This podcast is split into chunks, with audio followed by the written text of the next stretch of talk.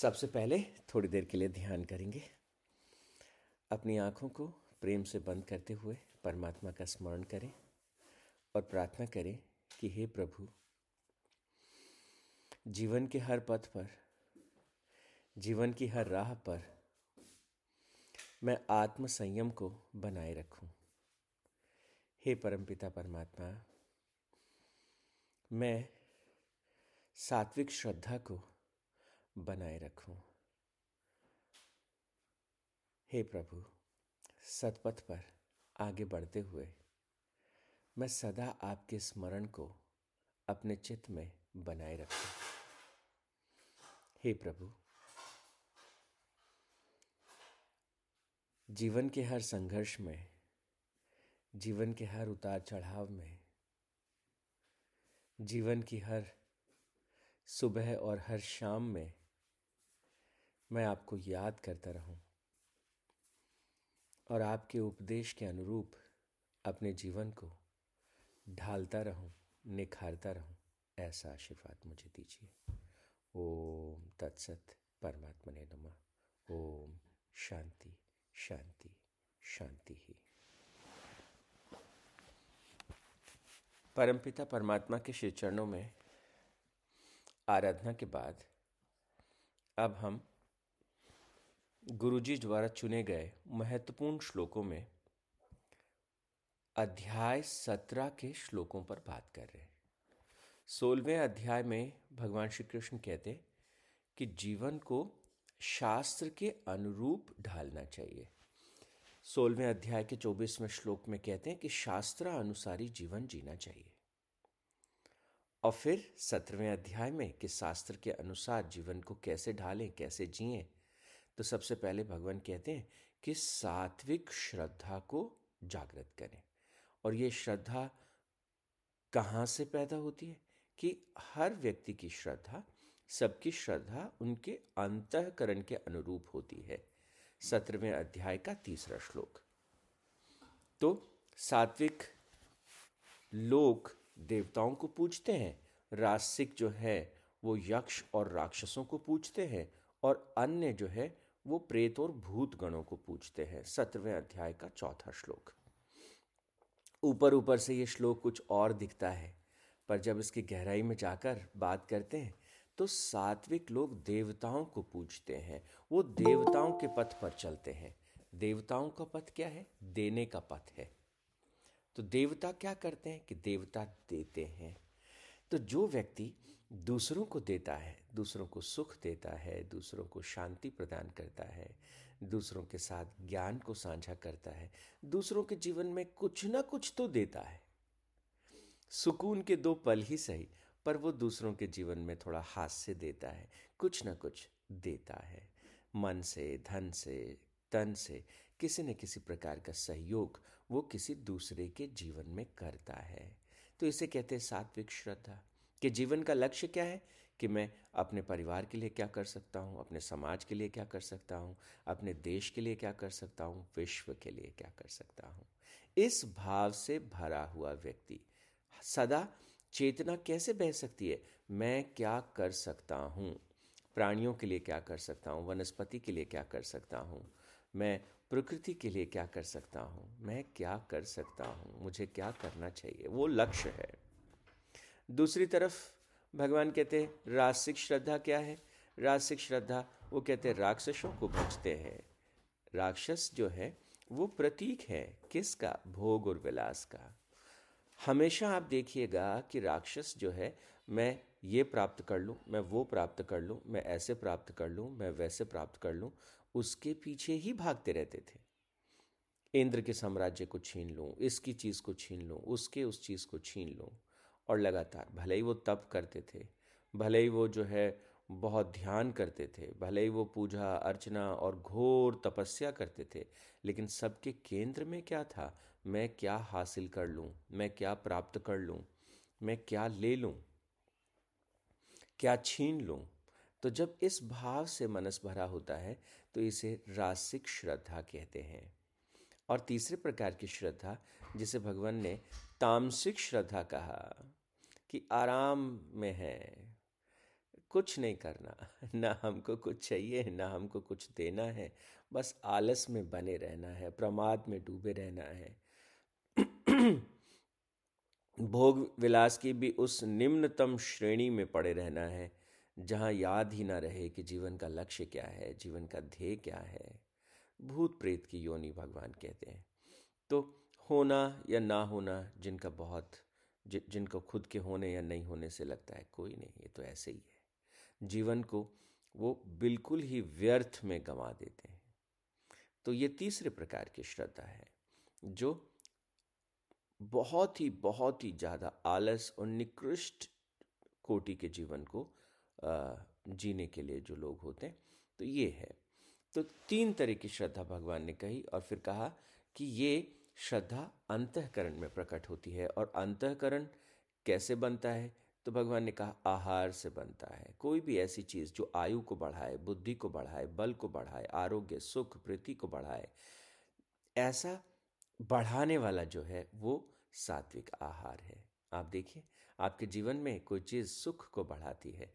आप माँ प्रकृति की गोद में जाते हैं, आप किसी पहाड़ पर हैं, प्रकृति में, जंगल में हैं, किसी नदी के किनारे हैं और आपको एक सुख की अनुभूति होती है। ये सात्विक आहार है। आप जो है उस समय प्रकृति के जो सात्विक वाइब्रेशंस हैं, जो पॉजिटिव कंस्ट्रक्टिव जो वाइब्स हैं चारों तरफ़, उनको आप अपने भीतर ग्रहण कर रहे हैं। तो ये हुआ एक तरह का आहार। आरोग्य को बढ़ाने वाली कोई चीज़, बल को बढ़ाने वाली, बुद्धि को बढ़ाने वाली, आयु को बढ़ाने और प्रीति को बढ़ाने वाली। आपके मन में प्रेम का भाव जागता है। सबके प्रति पेड़ पौधों के प्रति, नदी के प्रति, पहाड़ के प्रति, जंगल के प्रति, जीवों के प्रति, अपनों के प्रति, दूसरों के प्रति। तो ऐसा कोई तो उन्होंने कहा सात्विक आहार है। और ऐसे खाद्य पदार्थ जो शरीर में बहुत समय तक सार रूप में बने रहते हैं आप देखिएगा, सार रूप में जो शरीर में बना रहता है। तो अगर वो भोजन है तो भोजन के भी पोषक तत्व शरीर में बने रहते हैं। अगर वो कोई विचार है तो वो अंदर ठहर जाए और लंबे समय तक बना रहे।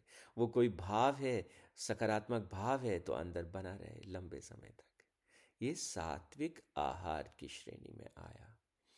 और फिर भगवान कहते हैं रासिक आहार और तामसिक आहार।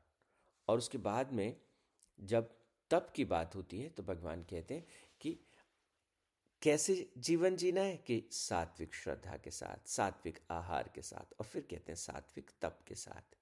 अब ये सात्विक तप किसे कहा गया? कि तीन प्रकार का सात्विक तप है। एक, जिसे शरीर संबंधी तप कहा। और शरीर संबंधी तप में कौन कौन सी चीज़ें कि पूजन ज्ञानी जनों का, गुरुजनों का, द्विज का और देवताओं का पूजन। तो यहाँ पर पूजन से तात्पर्य है उनके अनुरूप जीवन जीने का प्रयास करना। वो एक तरह का तप है। पवित्रता का अभ्यास करना। ये एक तरह का तप है। सरलता का अभ्यास करना, ये भी बड़ा तप है। आपको लगता होगा कि सरलता तप कैसे हुआ? आज के युग में जहाँ हर व्यक्ति अपने आप को दूसरे से बढ़ चढ़ कर दिखाना चाहता है और इतना आडंबर जो है चारों तरफ़ फैला है इतना शौफ का ज़माना है और ऐसे ज़माने में कोई व्यक्ति धारा के विपरीत सरल बना रहे और सरलता का सरलता के पथ पर बढ़ता रहे, ये सचमुच एक साधना है, सचमुच ये एक तपस्या है। और फिर भगवान कहते हैं, ब्रह्मचर्य और अहिंसा, ये शरीर संबंधित तप कहे गए। वाणी के तप किसे कहा? कि वाणी का तप जो उद्वेग उत्पन्न ना करने वाला, प्रिय हितकर और यथार्थ वचन है। हम क्या कहते हैं, कितना कहते हैं, किस तरह से कहते हैं? वो जो अभ्यास है, भगवान कहते स्वाध्याय का अभ्यास। स्वाध्याय का अभ्यास, ये वाणी का तप है। तो स्वाध्याय का अभ्यास कैसे होता है?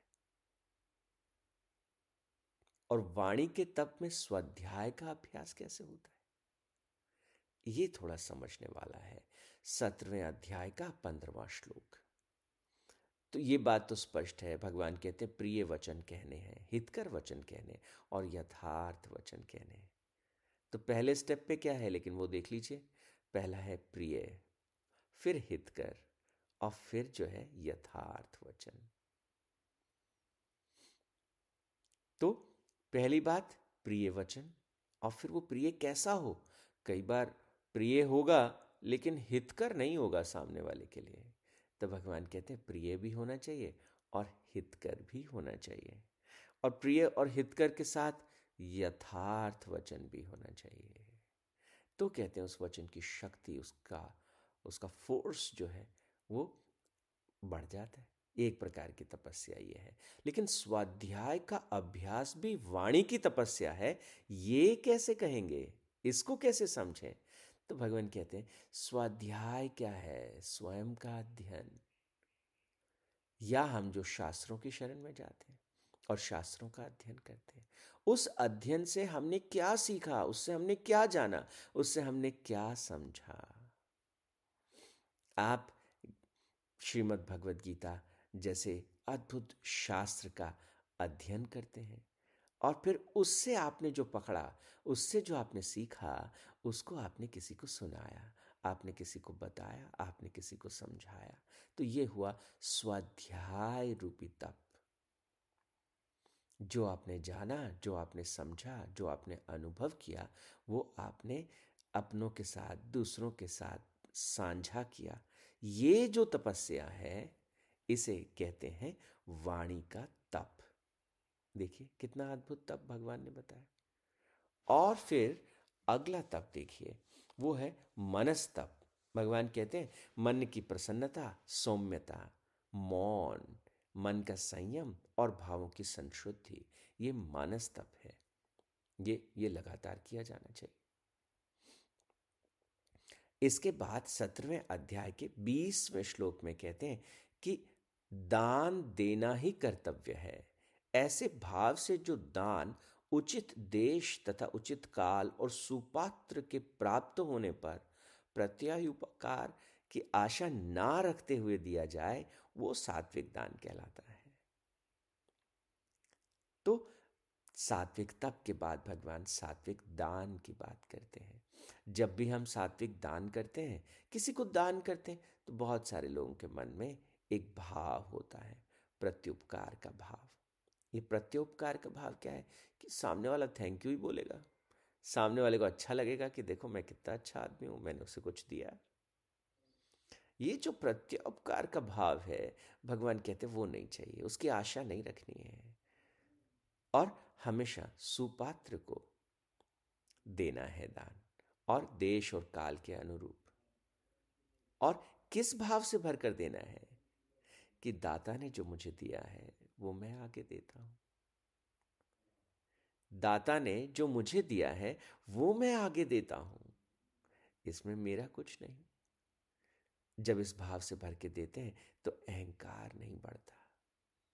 और जब अहंकार नहीं बढ़ता तो क्या होता है? वो दान फलित होता है। इसे सात्विक दान कहा। तो भगवान कहते हैं कि रासिक दान भी होता है।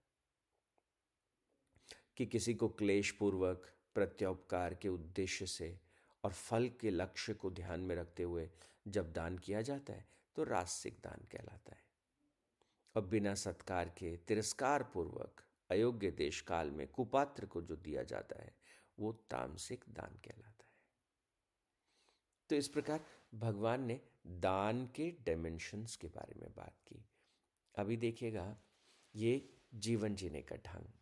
सात्विक श्रद्धा से भरा हुआ, सात्विक आहार को ग्रहण करने वाला, सात्विक तप को धारण करते हुए, सात्विक दान के पथ पर आगे बढ़ते हुए। और फिर भगवान क्या कहते हैं? सत्रहवें अध्याय के तेईसवें श्लोक में। वो कहते हैं कि ओम तत्सत। ऐसे ये तीन प्रकार का ब्रह्म का जो निर्देश है, वो कहा गया है। इसकी साधना में रहना, इसे अपने ध्यान में रखना, इसके जप में डूबे रहना। ये क्या है? इसका अर्थ क्या है? ओम तत्सत। इस ओम तत्सत के भाव से भरते चले जाना। ये ओम तत्सत क्या है? इसको थोड़ा सा देख लेना चाहिए। थोड़ा सा इसमें थोड़ा डूबने का प्रयास करना चाहिए। इस ओम तत्सत का तात्पर्य है आई एम दैट क्या कहते हैं इसे? आई एम दैट ये जो ओम तत्सत का भाव है, मैं वही हूँ। अरे कौन वही? वही परम तत्व, वही परमात्मा। तो मैं भी वही हूँ। इस बात को याद रखना। ओम शब्द जो है, वो है दैट अनमैनिफेस्टेड वो जो परम है, वो जो अनंत है, जो सबसे परे है, उसे हम ओम के नाम से बुलाते हैं। तो सबसे पहले कहा कि उस ओम को स्पर्श करना, उसको पकड़ लेना, ये पहला, पहली बात है। एब्सल्यूट रियलिटी जिसे कहते हैं। टोटल एग्जिस्टेंस सबके परे, जिससे पूरा अस्तित्व प्रकट होता है और फिर उसी में डूब जाता है। कई बार पर ब्रह्म भी कहते हैं, द एब्सल्यूट भी कहते हैं, द सुप्रीम बीम के नाम से भी जानते हैं। तो भगवान कहते हैं, वो जो ओम है, उसका स्मरण करता और तत् सत से क्या मतलब है? उसका क्या अर्थ है?